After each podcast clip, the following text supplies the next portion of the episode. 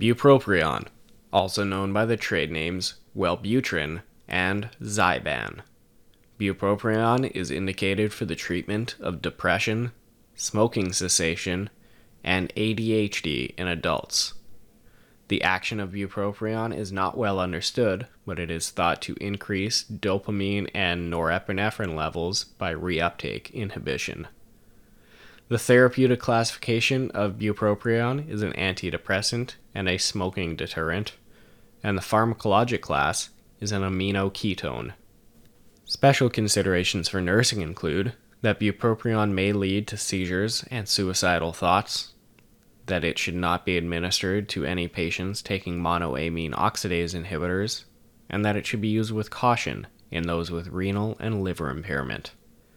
Assessment of mental status of patients while on bupropion is important, and patients should be instructed to avoid alcohol, as this may lead to hallucinations, seizures, and anxiety.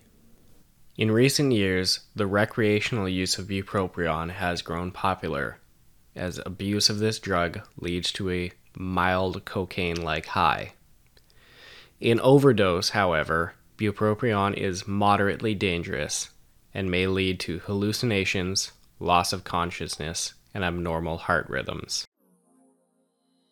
Visit nrsng.com slash 50meds for our free cheat sheet covering the 50 meds every nurse must know. That's nrsng.com slash 50meds. This has been another MedMaster podcast by nrsng.com with your host, licensed pharmacist Cody Magnuson, BSc, PharmD candidate.